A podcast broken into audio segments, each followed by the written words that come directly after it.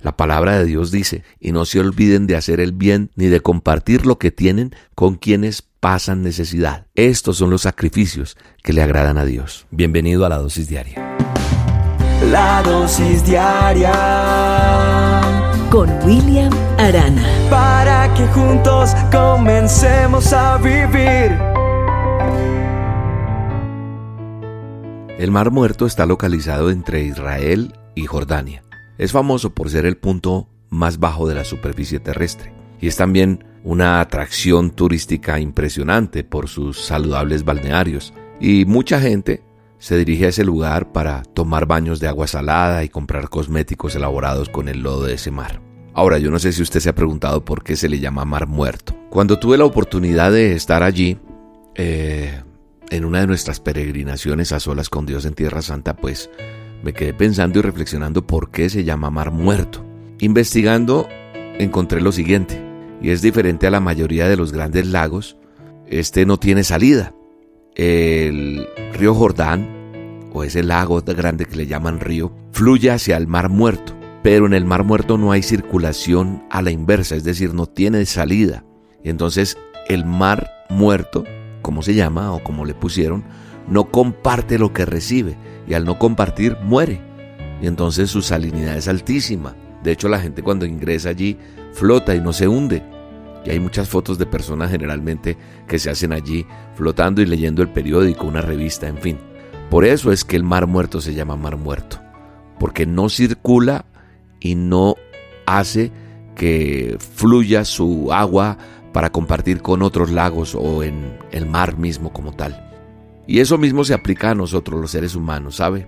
Cuando recibimos dones de parte de Dios, el talento, la educación, un capital financiero, recursos, no sé, podríamos pensar que si compartimos con otros nos quedaría menos para nuestro disfrute personal. Pero quiero decirte que cuando nosotros no ofrecemos de nosotros mismos a otros, esa parte de nuestro ser muere. Y entonces nos pasa lo del mar muerto. No compartimos, no fluimos, y entonces morimos. ¿Saben una cosa? Eh, estuve viendo una biografía del doctor David Livingstone, un misionero que dio su vida por, por el África, por conquistar, por compartir de todo lo que Dios le permitió aprender y su interés era que la gente conociera de Dios. En una ocasión comentó, porque las personas estaban hablando del sacrificio que él había hecho pasando todo el tiempo en África, padeciendo tantas cosas, y entonces él dijo, ¿puede ser esto llamado sacrificio? Si tan solo es admitir una gran deuda con nuestro Dios que nunca podremos pagar. ¿Es un sacrificio algo que te recompensa con salud? con la conciencia de estar obrando bien, con paz mental y con esa radiante esperanza de un glorioso destino? Enfáticamente no es un sacrificio, dijo Livingstone. Antes es un privilegio. De esto no debemos ni hablar si recordamos el gran sacrificio que Él hizo dejando el trono de su Padre en lo alto para darse a sí mismo por cada uno de nosotros. Qué interesante lo que dijo este misionero. Qué interesante es saber que debemos compartir. Sí, y no morir como el mar muerto. Permitamos que el río del amor de Dios fluya en cada uno de nosotros, hacia todos los que nos rodean. La palabra de Dios dice en el libro de Hebreos, capítulo 13, verso 16, y no se olviden de hacer el bien ni de compartir lo que tienen con quienes pasan necesidad. Estos son los sacrificios que le agradan a Dios. Qué interesante, ¿verdad? Así que hoy la invitación es a que entendamos que no podemos morir, sino que debemos compartir.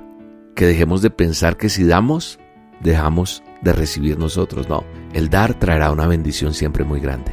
Te mando un abrazo, te bendigo en este día y quiero decirte que Dios está contigo que Dios no se ha olvidado de ti, que el ángel de Jehová acampa alrededor tuyo, que oro por ti para que te bendiga cada día, que cada día que amanece es una oportunidad que Dios te da para aprovechar, para ser bendecido, para bendecir a los demás.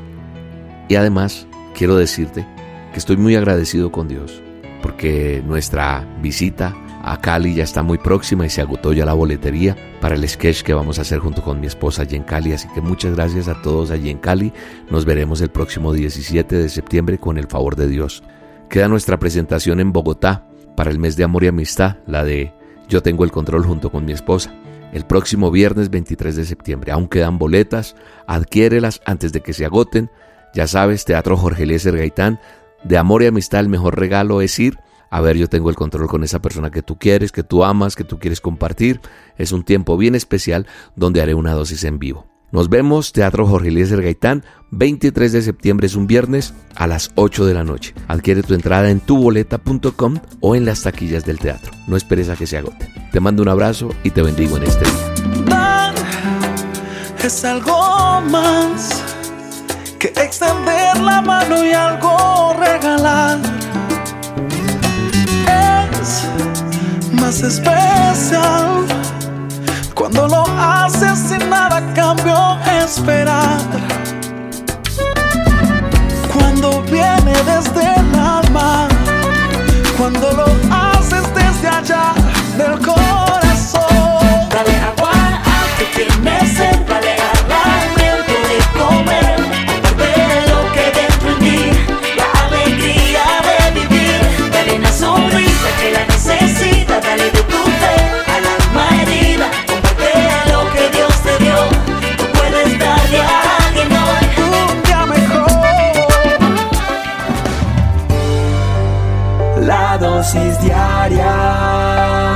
Con William Arana.